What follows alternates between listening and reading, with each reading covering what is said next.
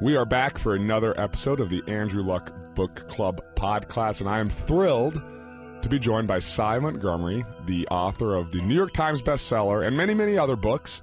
But the most recent one, The Soul of an Octopus, a surprising exploration into the wonder of consciousness. Thank you, thank you so much for writing this book and joining this podcast, Sy. Oh, I am thrilled to be on. Sweet. So, so I, am wondering. My, my first sort of question is: You've obviously written a ton about animals and, and our Earth and and all our friends in this Earth. And I think you published this in 2015. Is that correct? Yes, that's right. And and why octopuses? So, because was it just time time to get to the octopus? yes, sort of. Um, all of my other books, with with just a couple of exceptions, are about land living terrestrial vertebrate animals. Mm-hmm. I mean, I did write a book about pink dolphins who live in the Amazon, and I did write a book for kids in the Scientists in the Field series about tarantulas. But everybody else, pretty much, is a land dwelling bird or mammal. Yet most of the creatures who are alive on this earth, most of the animals mm-hmm. on the planet, actually live in the sea because most of the planet is, in fact, ocean. And so I was calling myself a naturalist, but really didn't even know our planet at all. Yeah. So I wanted to meet somebody who belonged to that huge class mm-hmm. of animals that comprises most of us on Earth. And I figured if I was going to have a meeting of the minds with somebody like that, it was going to have to be an octopus. Mm-hmm. Absolutely. Well, it's it's the the depth to which you go in and describing it, and then the the the depth to which an octopus's mind has really, really, to me, becomes evident uh, as as you read the book. And and what what surprised you most about about writing? Uh, and and I guess not writing, but but your relationships with with, with the octopuses. Well, I was very surprised the very first time I actually met an octopus. Mm-hmm. The first time that someone lifted the lid on the yep. tank, and I had a chance to look the animal in the eye through the water and not through a pane of glass. And this is I and this was, is Athena, right? Yes, exactly. Um, I, I was surprised very much by the intensity of the connection. She looked me right in the face. She turned bright red with emotion. Clearly, she yeah. was excited. And she moved over toward me to greet me. And soon, her arms and the beautiful white suckers, of which there's 200 yeah. on each arm, came boiling up out of the water, reaching toward me. And of course, I plunged my hands and arms right yeah. into the water to touch her. And we were just reaching for each other across this divide that separates us. You know, I'm a creature breathing air living on the land and filled yeah. with bones and she's this almost gelatinous being who lives in the water and has a whole different way of sensing the world. And yet we were so curious about each other. Yeah. And I could feel that. Well, I, I very much admire your curiosity. I think I'd be a little more like your friend Jody Simpson, who you you referenced earlier in the book. You uh, know, aren't they monsters? They're, they're octopuses. they, they they look so different from us, and it's really. I know the the first couple of pages in your, in your writing about them, they can weigh as much as a man, stretch as long as a car, yet pour into a, a, opening the size of an orange. Yeah, just just that that imagery to me is fascinating. And then and then the again sort of the depth of what their minds and their suckers and how um, how sensitive they are uh, to everything, uh, to emotion almost. Right? You you you felt you feel that I think. Absolutely. And the cool thing is that while I was experiencing, I got to know, as you know from reading the book, I got to know several octopuses well enough mm-hmm. to call them friends. I mean, yeah. they clearly recognized me. They clearly enjoyed my company. And I knew for a fact that I wasn't just making this up or projecting it yeah. onto them because scientists have done experiments mm-hmm. that show that individual octopuses do recognize individual humans just looking up at them through the water. And feel different things about different individual humans and will mm-hmm. move towards those they like and away from those they don't. So, you know, I, I I was using my my heart and my intuition and my emotions as a, as a tool of inquiry, but I also had all of this good scientific data to kind of bounce that off yeah. to make sure that I wasn't just making this up. Yeah.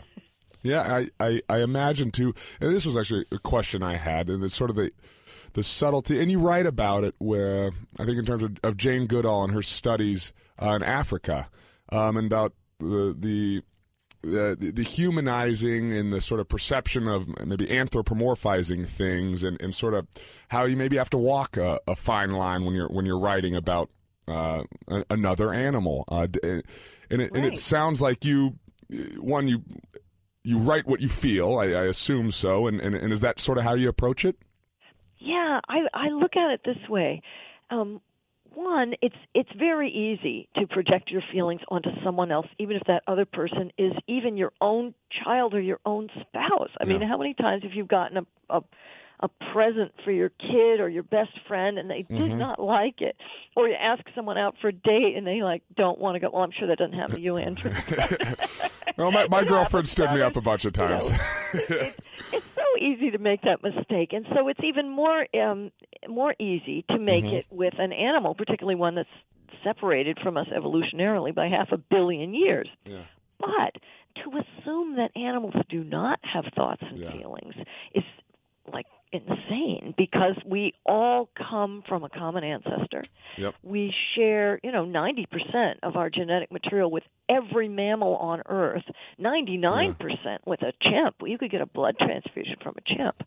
But even with a banana, we share more than 40% of our genetic material. yeah So surely another animal is going to have some thoughts and feelings because evolution has found that thoughts and feelings help you survive. We know that just from surviving in the world. If you couldn't think, there's a whole lot of stuff that you couldn't Yeah. do that wouldn't let you live from day to day, that wouldn't let you find a mate or escape danger. And a lot of our emotions, you can actually measure the amount of certain neurotransmitters hmm in the blood that accompany certain feelings. And we find that those neurotransmitters, such as oxytocin, which is a, a bonding neurotransmitter, it's called the cuddle hormone, um, you can measure that in our blood, and it spikes when we're with our children, when we're with our pets, Mhm. when we're with our mates. And this is found in all mammals, and it's also found in octopuses. In octopuses, it's a slightly different molecule. It's called Yeah. cephalotocin, but it is pretty much the identical hormone. So, you know, I Mhm. think while it is dangerous to assume someone else is thinking the same thing that you are, Yeah. it's even more dangerous to think that they aren't thinking at all. Yeah, absolutely, absolutely. And I I love your your final how you write about it. Uh, your final interaction with Octavia, uh, Oh, and yeah. and and how she she, she remembered you. This, is- this is the, the beautiful old lady remembering you, recognizing you, and coming back to touch you again. Uh, so the, the depth of that must have been amazing. It really was. To have somebody care about me that much that even when she was old and sick and weeks from death, hmm that she came up to the to the surface to greet me. She did not want the fish I offered her, she dropped it. Yep. She came up to greet me. And because they can taste with all of their bodies, including their eyelids, Yeah. she also was going to taste me. Yeah. They experience us in a way that no one has experienced us before. They know us in a way that no one's known Yeah. us before. I mean, even if a human starts tasting you, they can't really tell a lot about you. But with these octopuses, I mean, well, that's the thing. If a human started tasting me the minute I met them, I'd be very alarmed. But when Athena first came up to taste me, I'm like, Yeah. wow, this is so cool. Yeah, it, it it really is cool. And, and sort of on a lighter note from Octavia, I, I the, the hosing down of, of, of certain people and, and the, the story of the girl, the, the intern at, at one of the aquariums, I think it was the Seattle Aquarium, that went off, you know, would get hosed every day by the Yeah, octopus. that actually that has happened in a number of and then went, Certainly went, went, away, yeah, and then went away for a year and came back and immediately was hosed again uh, I know. by the octopus. And you know what's so cool about that too is like not only that the octopus um still felt that way Yeah. about her. I mean, he he may have felt um that sometimes they hose things they don't like. yeah, Um, Or- like or it might be blower. Oh, play. get that out of there. Sometimes they they they do it because they're like splashing you like a Yeah. naughty boy in the swimming pool and they're playing with you. Um, Yeah. But the the amazing thing about that is that a year is a long time in an octopus's life. It's, Yeah. an I mean- octopus only lives a giant Pacific only lives three to five years. Wow. So if you if you know that octopus hadn't seen her in a year, Yeah. that was like a, a third, third to of her life, of that maybe, animal's yeah. life. Yep. And yet the octopus remembered that individual and still felt the same way about them. It's really pretty That, amazing. that, that, that really, really. And really they love to play. I mean, that's the Yeah. thing. Um, they use their jets sometimes because they think it's hilarious to to blast you in the Mhm. face, but they also will use them like to bounce balls. Essentially, Yeah. they'll they'll they'll Around to- around a tank or something. Yeah, yeah, yeah, yeah. Just just like a, a kid bouncing a basketball or something Yeah, I'll- against a wall. it sounds sounds like what I do growing up and still do. yeah, that's right. That's right. I, they steal things from Yeah, you to play it's so pranks on you, and they're they're hilarious. that really that really is funny. And I'll be I'll be I'll be completely honest. Probably the only octopus I paid attention to in my whole life was was Paul the octopus, who used to pick the World Cup uh, soccer team winners. right. I think. I think in He was 2010, 100% accurate. yeah, he was somehow, some way, and it was, he had to. He would open a box, I think, with the the flags of each team. There are two boxes, the flags of each team, in, in the right, box, and, a, and a toy or, or or a snack in the box, and always he seemed to pick the right one. He picked Germany winning. Uh, I know, one of them. right? totally did. And I know there were a lot of jokes about calamari from the losing team. So, um, we had long discussions about that with all the octopus experts when I went to the octopus symposium. Yeah. And you know, how did he do it? I mean, we just we discussed every possibility, including the possibility that somehow he really did have the ESP knowledge to do that. That's that. That's funny. So, so for those who haven't read the book, uh, Sy, you spent a lot of time in the New England Aquarium, right? And that was sort of most of your your interaction uh, with, with with the octopuses. And and at the end of your story, you write about how they uh, built a new uh, exhibit for the octopuses. Is that correct? Yeah. And and how and and what's what's the what's since then? How has that gone? Oh my gosh! Well, they've made a much bigger tank, 2 Mhm. tanks. In Yeah. fact, they have two adult female octopuses in residence right now, giant Mhm. Pacific octopuses, and one of them is named Sy. Oh, congratulations! That's wicked cool. Wonderful, and she's a, she's a sweetheart. And I, I met her shortly after she arrived, and she came right over and we interacted. And she was one of the most interactive octopuses Wow. that we have had. But this just in last Wednesday, I went in to see her, Mhm. and she didn't want to come over. Oh, And I looked on the glass, and I found she'd begun to lay her eggs. there you go. Yeah. So once they lay eggs, they don't want Yeah. anything to do with you. They're too busy attending to Protect their eggs. them, yeah. And Just like Octavia, right? Yeah, exactly. Um, unfortunately, they're not fertile. They're Mhm. just like the eggs you have, you Yep. know, in the refrigerator. But she doesn't know they're infertile, and she'll lay like a hundred thousand of these, Yeah. and she will spend the rest of her life tending to those eggs. And Yeah. a wild octopus would not even eat ever again. She Wow. would not leave her lair. She would just stay there, attending to those eggs, fluffing them, guarding them, Yeah. cleaning them, until she died, usually six months later, and use her her last breath essentially to blow the tiny hatchlings who Yeah. are called paralarvae out of the lair, help them out of their little Yeah. eggs, and then they become part of the floating plankton that keeps the world alive. Yeah, that's beautiful. That's uh, that's beautiful. And and with the new tank, there's also a, a a holding tank for a new octopus, right? To to help interact with the with the current octopus. Is that correct, or, or am I am I reading Well, that there's wrong? a tank. There's a tank in back of the main, Yeah. uh, back of the front tank, but you can still see it. Oh, okay. um, so it's still sort of part of the exhibit. Yeah, so so visitors can see everything that's going on. Um, what we had when I was writing the book, it was Mhm. funny when we were writing the book.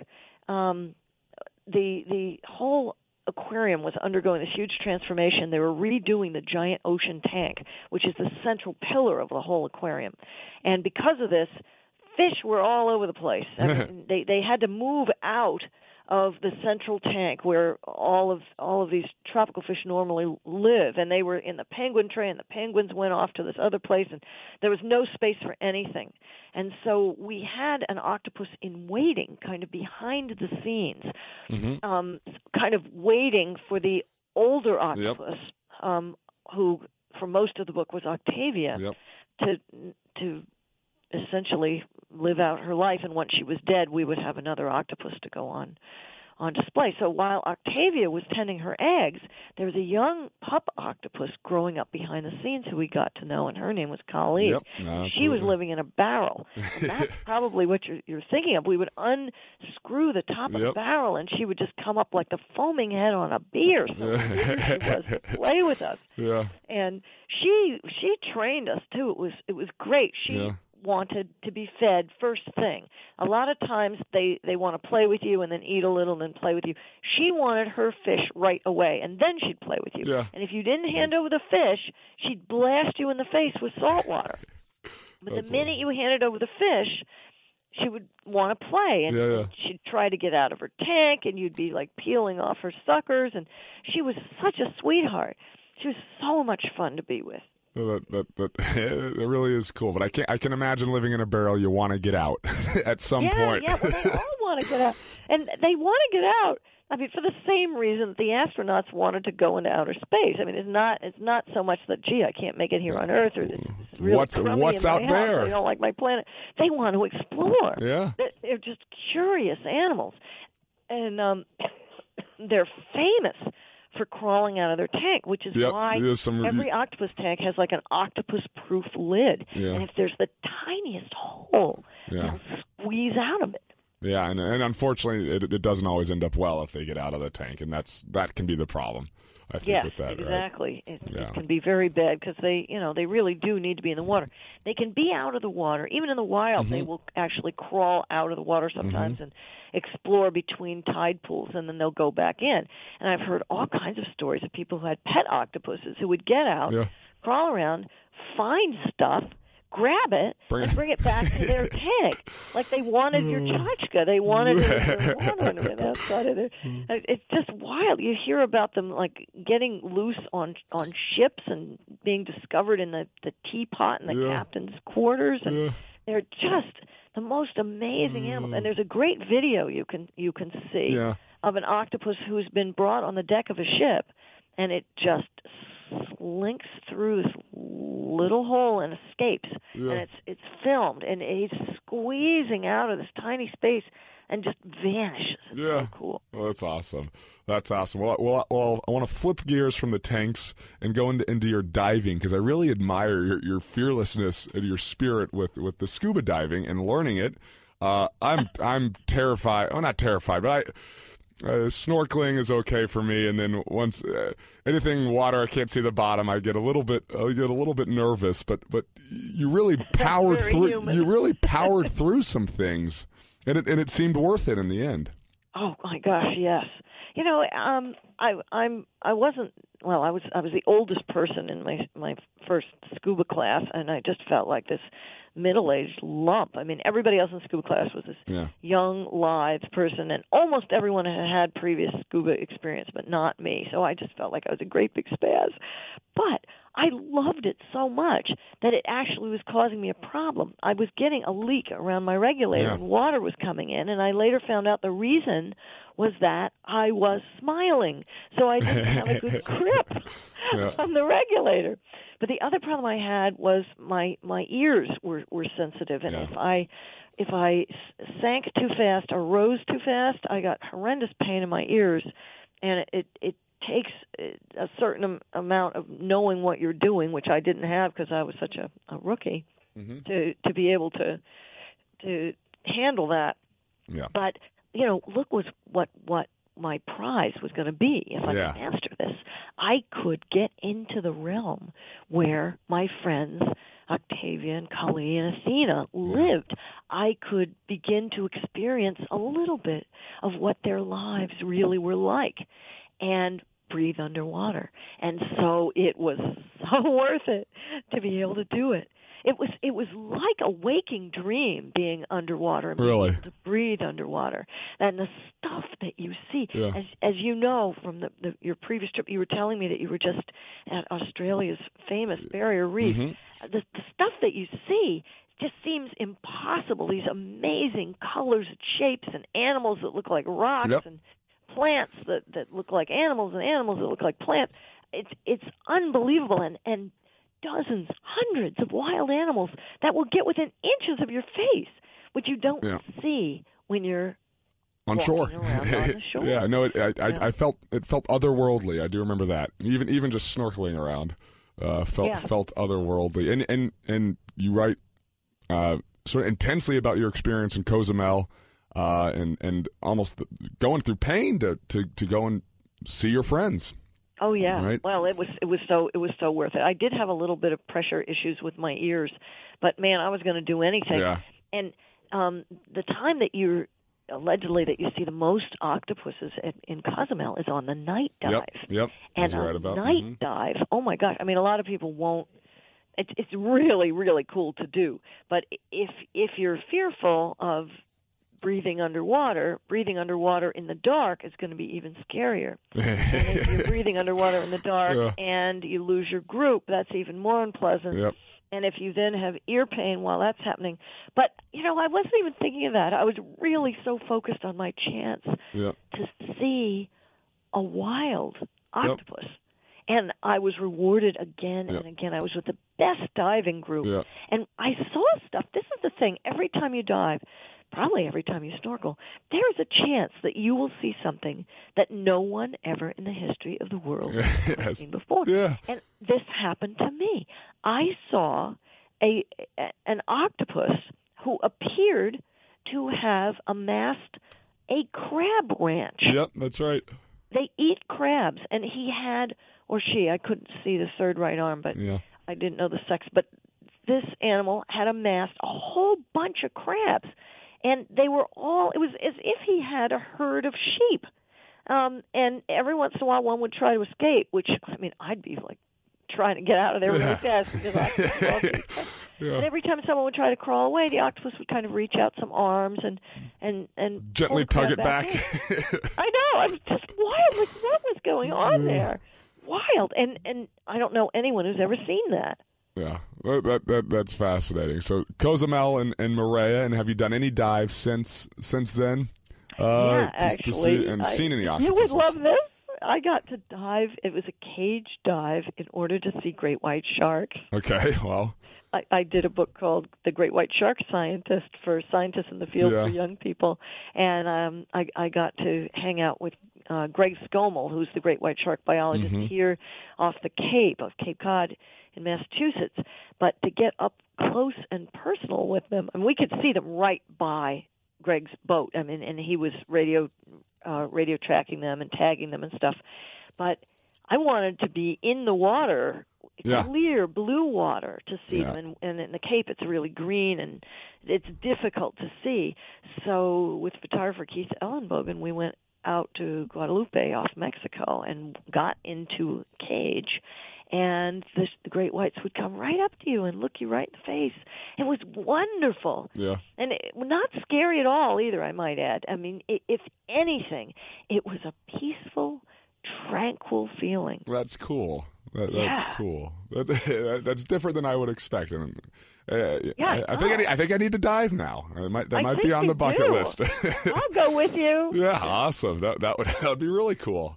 That would be really cool. Um, on the bottom right of every page in your book, you have a little like a like a uh, what we used to draw in class, a little flip story.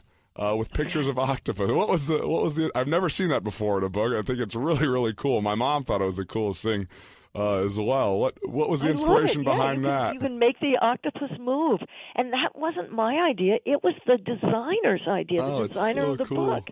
It's Yeah. really great. I hope that people realize what it's. I, I. I, I honestly did not. I did not know what it was. I thought it was the same picture on each page, and then I, I obviously didn't look close enough. And then my mom and, and girlfriend both both brought it up. Said, "Oh, look at this! This is this is really neat." So I, I, I think that's that's very fun. Very fun. Oh, I love I I love it. I think it's great, and it, does move just like an octopus will move because these Yeah. are you know the, the individual frames yeah. essentially of an octopus movie that you have right there in your book. Yeah, that's wicked. That's cool. And uh, I, can you tell us what, what you're writing about next? Uh, I assume it's it's it's deals with some animal, uh, Oh, yeah. or, or, Oh, what, yeah. what you've just Well, finished. I've, I've got a new book coming out in July, which is also aquatic, and it takes place in the Amazon, and it's a book for um, readers and the scientists in the Field series called Amazon Adventure. It's about the little, beautiful, tiny fish who live wild in the Amazon River and who are the same species that most people who keep fish in their homes Okay. have, and how these little fish can be saving the Amazon. Oh. Um, but I'm also, I mean, gosh, last year I went to Africa twice, Oh. and I'm working on two Africa uh, books. One on hyenas, um, the other on the wildebeest migration. Oh. I, Yeah. I, I remember watching the, the, the National Geographic programs on, on the big wildebeest migrations. Yeah, they are the greatest antelopes, and they are so unusual. My my husband likes to tease my my one of my best friends is the world's top expert on the wildebeest. He's Okay. 88 years old. His name is Richard D. Estes. All right. and he teases him about the the uh, wildebeest, saying, "Ah, they're just the styrofoam packing of Africa because they're so numerous."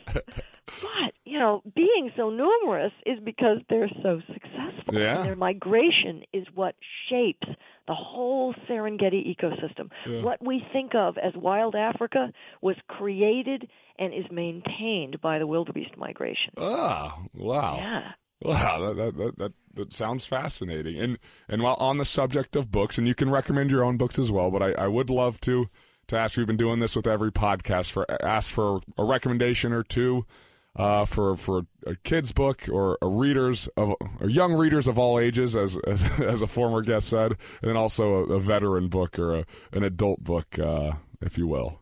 Well, yeah, absolutely. Well, you know, I'm just loving this book by Misha Maynerick Blaise called This Phenomenal Life. Okay. And it's a a book and every page has a really cool illustration and an amazing fact on it. For instance, um, I'm just opening this up about inab- inebriated birds slur their words just like humans. In a research study, drunken zebra finches lost their typical strong uh, structure and slurred their notes. Um, this is when they will will eat like fermented berries by mistake. Yeah. I mean, there's hilarious, That is funny. fascinating things like this. That there's populations of microbes that squat on our pillows. There's like a million fungi spores that nestle up to you at night when you sleep. It's about this amazing world around you yeah.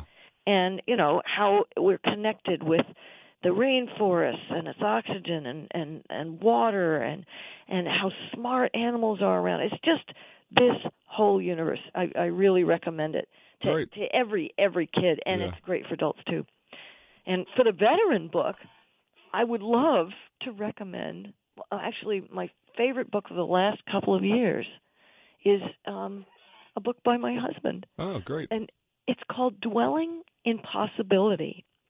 And it's about what makes us feel at home and comfortable in some places and what makes us feel odd and ill at ease at others. It's a whole series of stories, essays that my husband researched part of the time when he was working as a census worker and got to go into people's Yeah. houses.